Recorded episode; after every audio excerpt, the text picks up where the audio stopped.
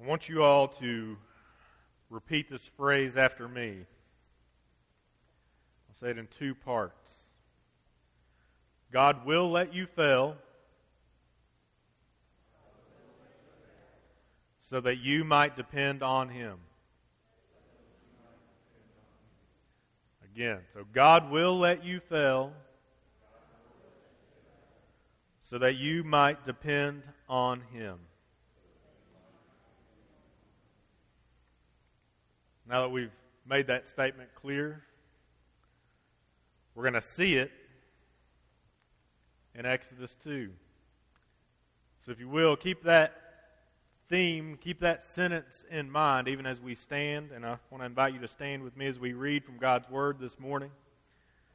As we read the story of Moses, but not exactly a wonderful picture of Moses, but there is a hopeful picture in Moses as we read verses 11 through 22. Starting in verse 11. One day, when Moses had grown up, he went out to his people and looked on their burdens. And he saw an Egyptian beating a Hebrew, one of his people. He looked this way and that, and seeing no one, he struck down the Egyptian and hid him in the sand. When he went out the next day, behold, two Hebrews were struggling together. And he said to the man in the wrong, Why do you strike your companion? He answered, Who made you a prince and a judge over us? Do you mean to kill me as you killed the Egyptian? Then Moses was afraid and thought, Surely the thing is known. When Pharaoh heard of it, he sought to kill Moses. But Moses fled from Pharaoh and stayed in the land of Midian. And he sat down by a well. Now the priest of Midian had seven daughters, and they came and drew water and filled the troughs to water their father's flock. The shepherds came and drove them away, but Moses stood up and saved them and watered their flock. When they came home to their father Reuel, he said, How is it that you have come home so soon today? They said, An Egyptian delivered us out of the hand of the shepherds, and even drew water for us and watered the flock. He said to his daughters, Then where is he? Why have you left the man? Call him, that he may eat bread. And Moses was content to dwell with the man. And he gave Moses his daughter Zipporah. And she gave birth to a son, and he called his name Gershom. For he said, I have been a sojourner in a foreign land. You may be seated. Let's pray. Father, we come before you this morning to hear from your word.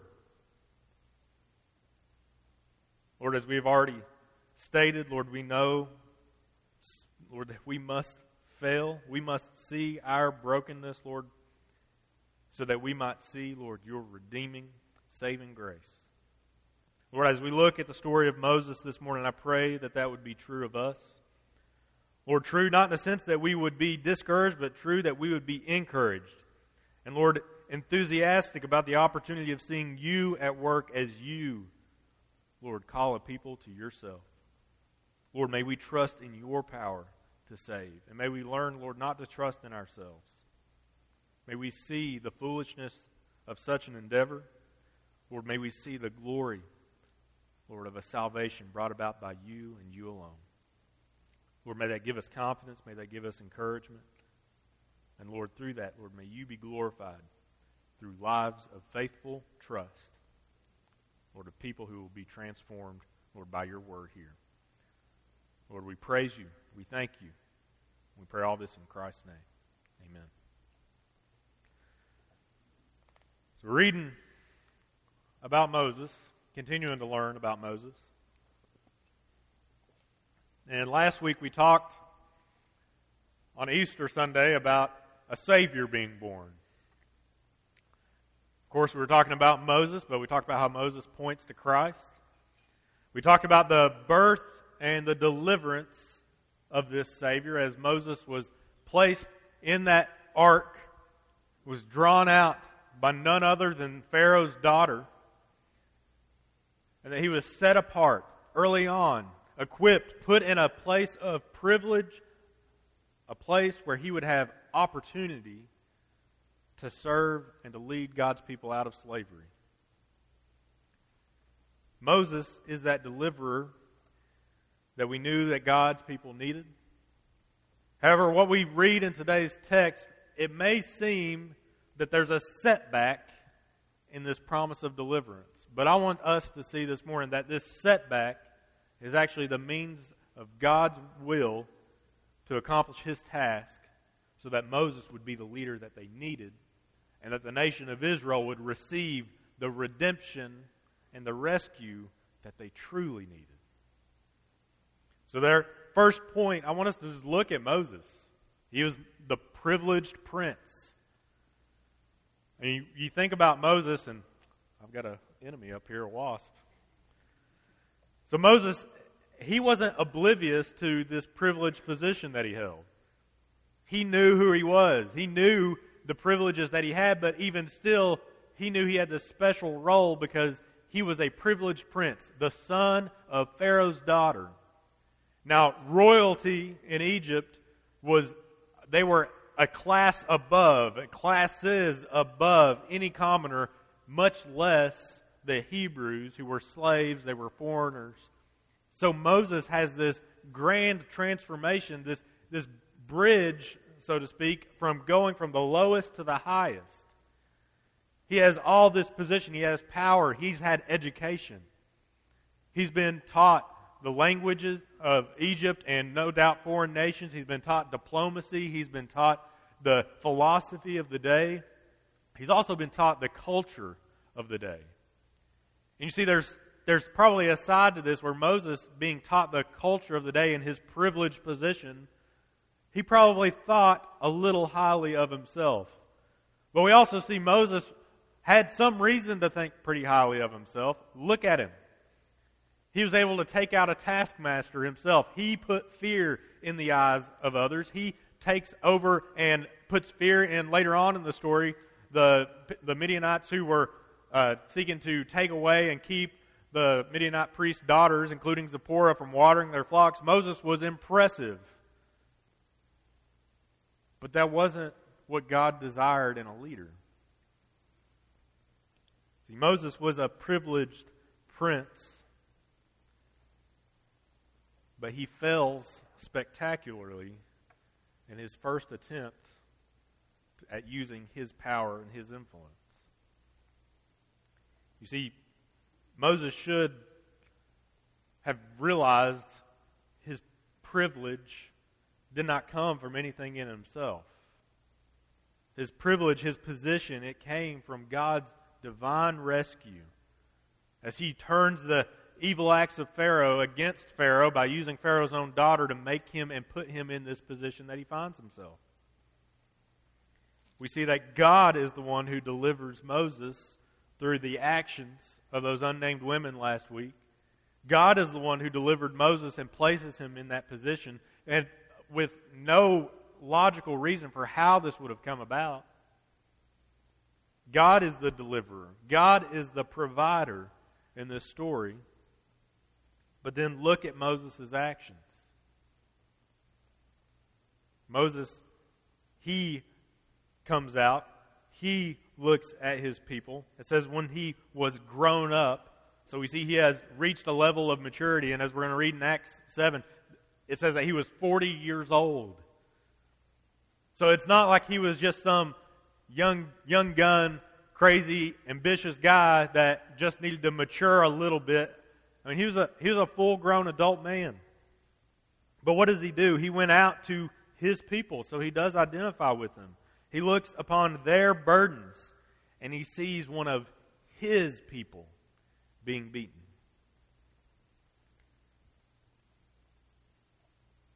So he has compassion on his people. He sees the Hebrews, his fellow Hebrew, being beaten by a taskmaster. And he decides that he needs to take action. So, undoubtedly, his compassion for this man would have come from the upbringing in his own family home. Remember, the story left us off that Pharaoh's daughter adopted him, but that his own mother nursed him and raised him for the first few years of his life. So he would have been had a strong relationship with his own family. We see that he knows Aaron, he knows Miriam later on, so he has this connection that he's maintained.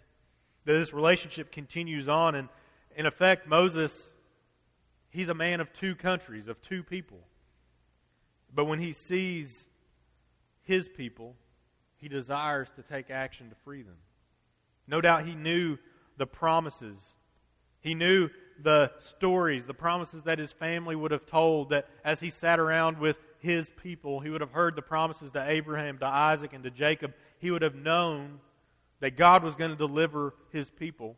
And he knew his privileged position. And it probably wasn't just him who said, Maybe you're the one. But Moses said, Okay, I, here's opportunity. So we have to ask if he was privileged in his position, if God had delivered him right here to right there to be in this place where he had the power, he had the influence, he had the strength to take out literally because he goes to beat this man and ends up killing him. Does he have is he not the deliverer that God had promised? So, how are we going to answer this question? Was he not right in his action to defend this fellow Hebrew? Was he not just in taking the life and the defense of a fellow man? This is a difficult question to answer, and I think it would be really hard to answer this, but thankfully, we've been given two different New Testament accounts of Moses' life, and specifically this event.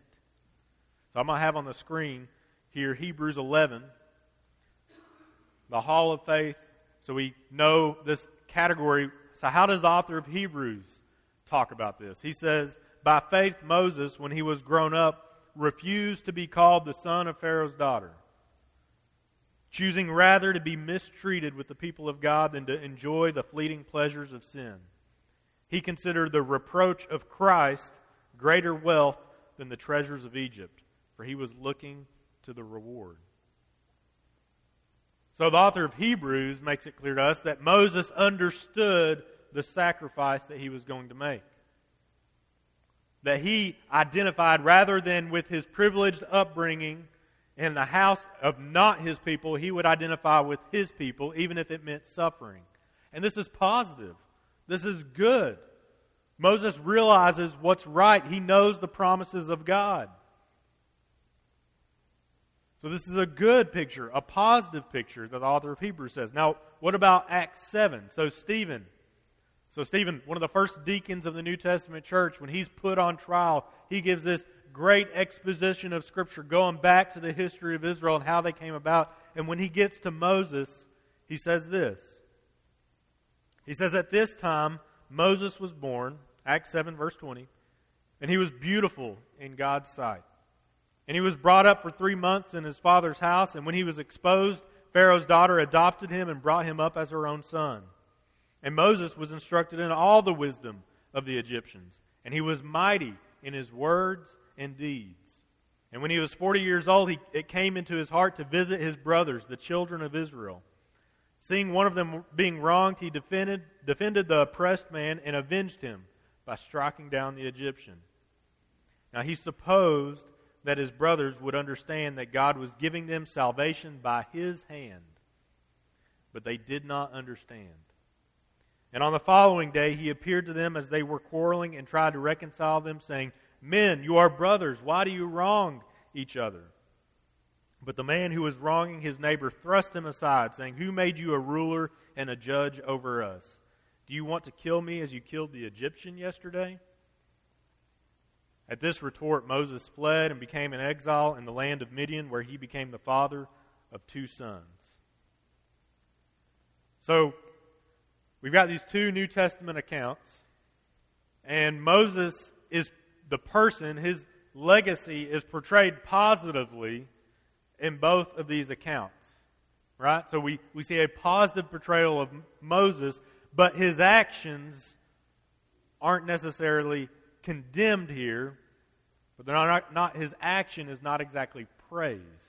There's a problem with his action. Now, if we look back to the culture of the time, because of Moses' position, he may have been just and probably would not. It says Pharaoh sought to kill him, but Pharaoh probably didn't seek to kill him because he killed a man. Pharaoh sought to kill him because he killed an Egyptian who was defending a Hebrew. Because Pharaoh had a plan in place to get rid of all of the Hebrews. Moses may not have even been wrong necessarily because the law of an eye for an eye, a tooth for a tooth, lex talionis, which was the law of the land of the day, retaliation, he would have been just in, by, by protecting the life of another man and killing the other man. But see, we see little hints in the story. Moses, what does he do before he takes action? He says he saw the Egyptian beating the Hebrew, and what does he do? He looks this way, that way. He wants to make sure nobody sees what he's about to do. So we see there's already an action where he's not proud of what he's about to do.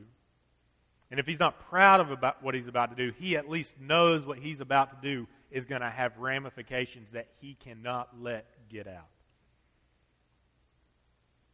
So he looks around and then hides the body. So Moses clearly, something is going on here. He's positively, he has the desire, a good desire to protect his own people, but he's doing it in a means that's not correct, that could be wrong. And I think as we see the story work itself out, we see what exactly is wrong with his action.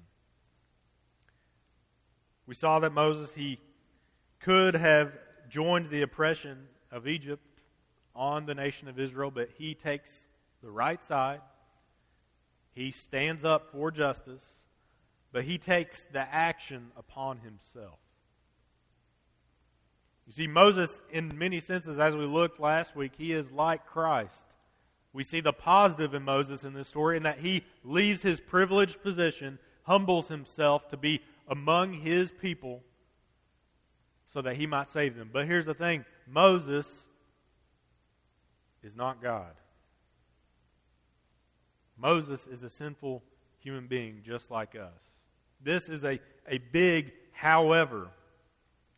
We see the people of God, they needed rescue but they didn't just need rescue from oppression, they needed rescue from sin. You see, Moses' mistake was not just that he thought too highly of himself, it's because that he thought too little of God. It wasn't that he just thought too highly of himself, he thought too little of God. He thought, and rightly thought, that he was supposed to be the one who led Israel out of slavery.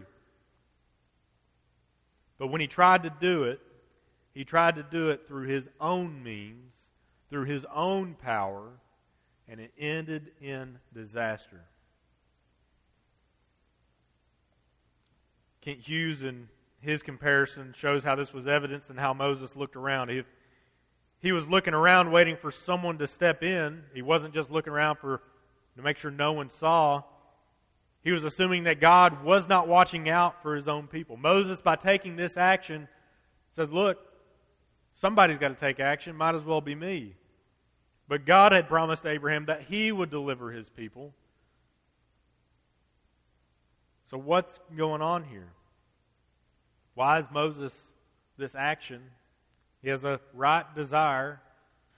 He knows his position. He knows the promises, but he takes the action upon himself. Why is this wrong. Say this to quote from Kent Hughes God wanted to make sure that his people would be saved for his glory. When salvation finally came, it would not be through the strength of any man, but through the power of God alone. The problem, of course, isn't just with Moses' means, but we see why this is wrong. The response the next day, after Moses' first attempt was not for the Israelites to come together and unite. So he goes the next day and he sees two Hebrew brothers fighting. Their response isn't to say, Oh, look, here's our Savior. Who, here's our deliverer. Here's the one who's going to take us from out under the oppression of the Egyptians. No, what's their response? They say, Who made you prince over us? And we see that one man was in the wrong. It wasn't just two equals fighting, it was an it was an Israelite oppressing another Israelite. So, what was really the problem? You see, they didn't just need freedom from oppression from Egypt. It wasn't just the oppression of the Egyptians that was enslaving the Israelites, their own sin was enslaving them. Their hatred for one another was enslaving them. Moses, in his own power, couldn't rescue them out of the slavery of Egypt, much less could he rescue them out of the slavery that they had to sin. Moses' attempt at justice was cut short because he was trying to do something within himself, within his own power. And what God wanted Moses to know is that he could not make himself right or lead the people of Israel rightly apart from the divine power of God. God would lead his people out of Israel, and he would do so through an extraordinary display of his power so that there would be absolutely no question who it was that led the nation of Israel out of Egypt. Now, how does he do that? He does that through the ten plagues that come through. He, he shows that Pharaoh and Egypt, the most powerful country and the most powerful king in the world, had nothing on God. See, Moses' attempt was a clandestine attempt to try to revolt against the Egyptians. Because even Moses, at least in the back of his head, realized it wasn't going to work well for him to just say, Let's go. So Moses' attempt, it's cut short, but we got to see it's cut short by the grace of God. God allows Moses to fail so that he can know what the true deliverer looks like. See, God still desired to use Moses. God was going to use Moses. Moses had to pay the earthly consequences for his disobedience, and as a prince of Egypt, like we said, he could have had recourse to probably avoid prosecution, but he had outed himself as a man of God, a man who was going to seek to deliver Israel. So Pharaoh went after him. So Moses flees. Moses knew that there was no chance of any kind of covert rebellion. So he loses hope. He gets out of there. He goes to Midian. We see he goes to Midian. He runs from Pharaoh, and you'd almost think that the story is just going to end there. But there's hope in this story. See, God allows Moses to fail because he wants Moses to see who is really going to deliver Israel. And he allows Moses to fail. He goes into exile in Midian. But even there, Moses still hasn't lost the identity of a rescuer and a redeemer, has he? We see that he came, he sits down by a well. And then we see that the seven daughters of the priest of Midian, they come to fill the troughs of water to water their father's flock. And we see that there's other shepherds who come and they want to drive them away. And Moses sees an oppressed people again, and he stands up for them. Now, we're not told, Moses doesn't seem like he goes and kills these other shepherds, but he stands up and defends these women. So Moses still has this idea. This hasn't left him because I don't think that was the negative that was to be portrayed in what Moses' action. It wasn't wrong that he desired to lead people away and out of oppression, but it was wrong because he wanted to do so through his own means. It was wrong that he desired to lead the people, the nation of God, out of slavery, out of oppression, but he wanted to do it through his own means when God had promised to Abraham that he would deliver his people. We see Moses take action against these evil shepherds, these people who were trying to oppress them, and we see that Moses is actually rewarded for it. Moses meets his wife. Moses has a son. God blesses his efforts even there. but he's yet to fulfill his created purpose. So, what's going on?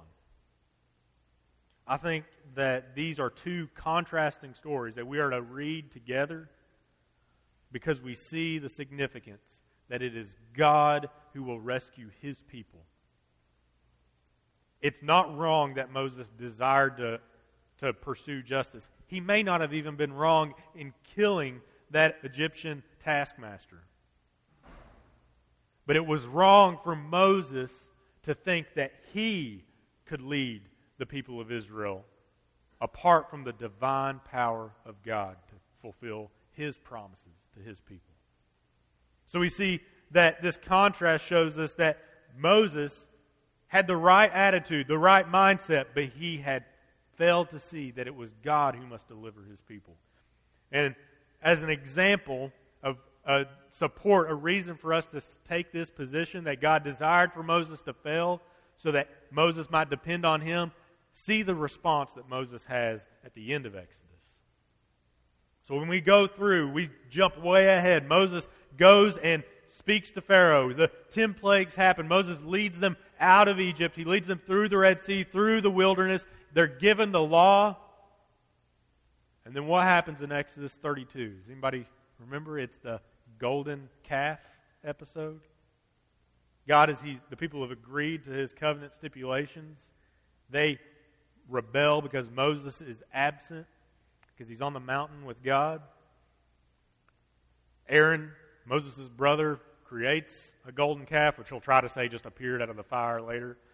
But Aaron leads the people astray, and they start worshiping a man made idol. God, in his wrath, in Exodus 32, we see this statement. God says to Moses, because Moses has learned his lesson at this. And this is how, grace that God taught him, the lesson that he learned in chapter 2. See, the Lord says to Moses, Go down, for your people whom you brought up out of the land of Egypt have corrupted themselves. They have turned aside quickly out of the way that I commanded them. They have made for themselves a golden calf and have worshipped it and sacrificed to it and said, These are your gods, O Israel, who brought you up out of the land of Egypt. And the Lord said to Moses, I have seen this people, and behold, it is a stiff necked people. Now, therefore, let me alone, that my wrath may burn hot against them, and I may consume them, in order that I may make a great nation of you. You, Moses. He says, I'm done. They've continued to rebel. After all that I've done for them, God says, I'm going to destroy them. I'll make a nation out of you, Moses. But what does Moses do? Moses implored the Lord his God and said, O Lord, why does your wrath burn hot against your people, whom you, whom you have brought out of the land of Egypt? With great power and with a mighty hand. Moses says, Lord, you brought them out of Egypt. See, Moses had been humbled to the point he recognized it wasn't going to be him that delivered them. It was God in his power, his grace. Moses says, Why should the Egyptians say, with evil intent did he bring them out? To kill them in the mountains and to consume them from the face of the earth. Turn from your burning anger. Relent from this disaster against your people. Remember Abraham, Isaac, and Israel, your servants, to whom you swore by your own self and said to them, I will multiply your offspring as the stars of heaven, and all this land that I have promised I will give to your offspring, and they shall inherit it forever. What does Moses do? Does God need reminded of the promises? No, God knows the promises. But he let Moses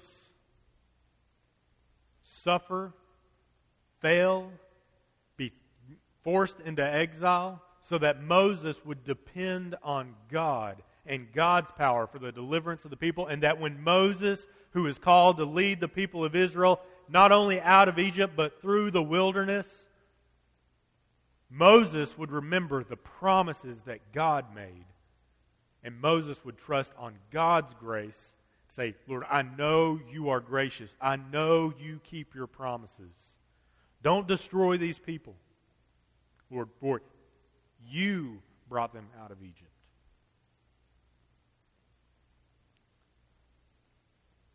See, God prepared Moses by placing him in exile, by teaching him the role of a shepherd. Moses marries a shepherdess. He learns how to take care of the flocks in Midian. He knows the, the frustrations of leading a wandering people. He's seen the, the stiff neckedness that he saw in the, the two Hebrews that are the ones who out him for murdering the Egyptian. He knows how rebellious the people of God are. And now he's learned what it looks like to lead them. But he knows it won't be through his means, it won't be through his power that they're rescued. It'll be by the divine power of God, and as they obediently follow him, he will rescue his people. God prepared Moses by letting him fail so that he might depend on him. God prepared Moses for the frustrations of leading the people later on through the wilderness as they continued to rebel against God again and again by letting him spend time humbled, shepherding flocks just as he would shepherd them through the wilderness. Moses also learned that he can't lead the people of God apart from God's plan. That they had no hope unless they were rescued according to God's promises.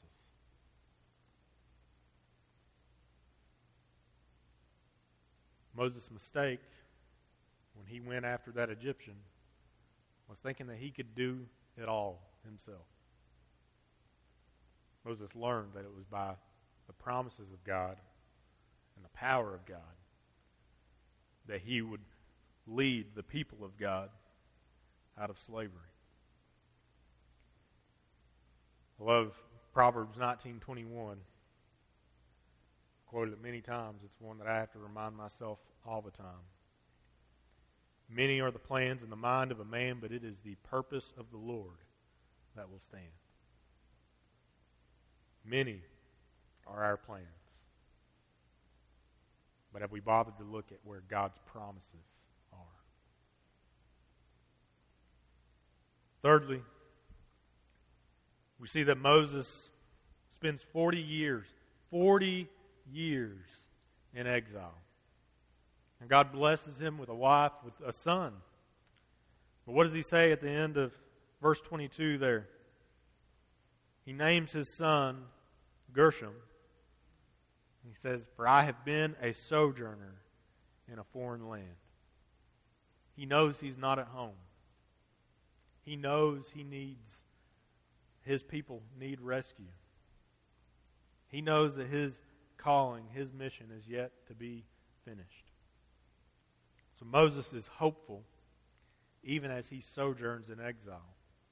As we'll see in the chapters to come, we see how God will call him to lead the people of Israel, but to lead them out through the power and the might of God, not through the power and might of Moses. See, this 40 years that Moses spends, we see another 40 years, not years, we see 40 days. Christ, he spends 40 days tempted in the wilderness. See, here's the difference. We saw that wasn't just the oppression of Egypt that the people of Israel needed rescue from. We saw it was their own sin that they needed rescue. We saw that God wasn't going to let Moses be the one who rescued them from oppression, for he had promised to rescue through his power. And we see that it is by his might he calls the nation of Israel out of Egypt and to the promised land.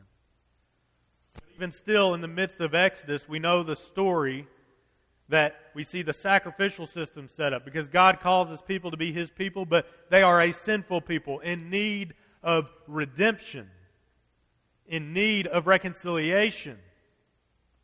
But just like that, Moses couldn't do, couldn't rescue the nation of Israel by himself, the people of Israel can't rescue themselves from the sin that has enslaved them.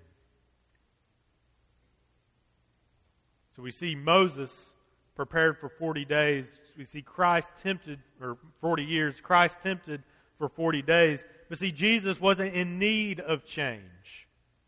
He, wasn't, he didn't need to change to be the leader that could have led God's people out from under oppression. Even though the disciples, as we've learned in the Gospel of John, that's what they thought Jesus was going to do. They thought that Jesus was going to lead them out from the oppression of Rome. And Jesus had all the qualities, all the power to lead them out from under that oppression. But see, it wasn't oppression from Rome that the people of God needed rescue from.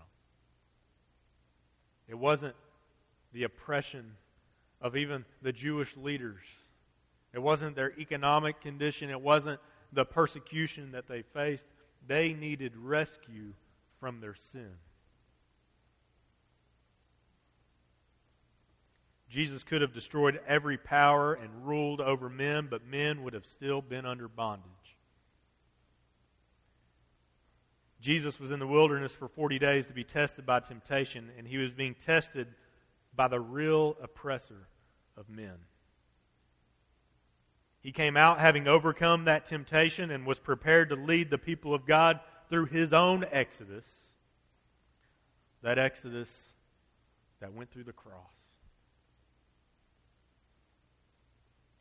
We saw in the story of Moses in Exodus 2 that he wasn't just delivering the people of Israel from Egypt, but through God's plan, God was using him and through the nation of Israel, through the tribe of Judah, through the descendant of David, the real rescuer who would free them from sin. Moses' time in the wilderness taught him what it would look like to lead the people of God and what it would look like to look as God as deliverer and as Savior.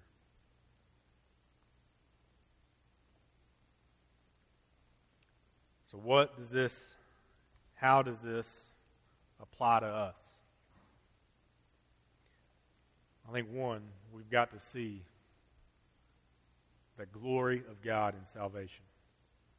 That it is by His might that He has made possible salvation and rescue from sin as we look at Moses and we look at his life, his actions specifically in this text, we also should be encouraged. There's no better education than the crucible of humiliation. There's no better education than the crucible of humiliation. You cannot save yourself. You can't pull yourself up by your bootstraps and become a better person and then become a Christian. You need rescue from your sin, and only God can do that, and He has done it through His Son. He's calling for us not to do, but to trust in Him, and He will transform our lives as He rescues us from the bondage to sin, gives us new hearts, new desires, and a love for Him and His will, His way, and we will live according to His promises. God desires humble hearts that trust in Him and His promises.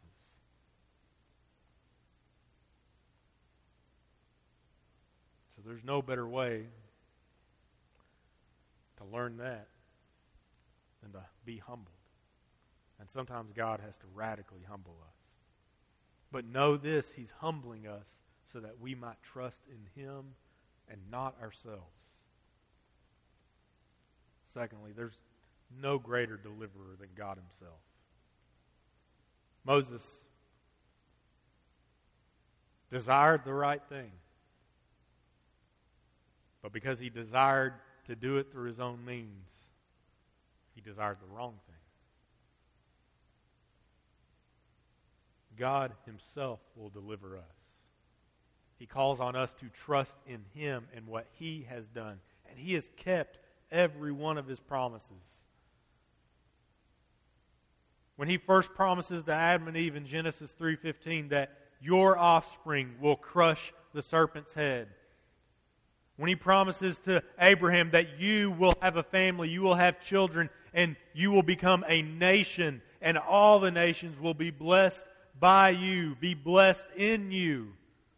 When he makes the same promise to Isaac, when he makes the same promise to Jacob, when he says to them, Your nation, they will go into exile, you will suffer, but I will deliver you. God allowed that suffering so that their only hope would be Him and Him alone. He allowed the nation of Israel to be humbled so that they might see Him as their deliverer. He allowed Moses to be humbled so that he would lead the people by pointing to God who delivered and not himself. This should teach us to humble ourselves. This should teach us to trust in God, for He keeps His word. So stop thinking that you can do enough to please God. Instead, trust in Christ and His promises. And there you'll find life. Paul says in Titus, this great gospel nugget For we ourselves were once foolish, disobedient, led astray, slaves to various passions and pleasures, passing our days in malice and envy, hated by others and hating one another. But when the goodness and loving kindness of God our Savior appeared, He saved us not because of works done by us in righteousness, but according to his own mercy, by the washing of regeneration and renewal of the Holy Spirit, whom he poured out on us richly through Jesus Christ our Savior, so that being justified by his grace, we might become heirs according to the hope of eternal life. By his grace, we are saved.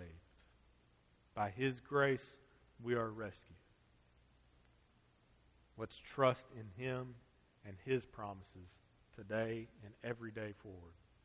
When we trust in God's promises, we will see Him deliver. We will see the power of God revealed. So let's trust in Him and not ourselves. Let's pray.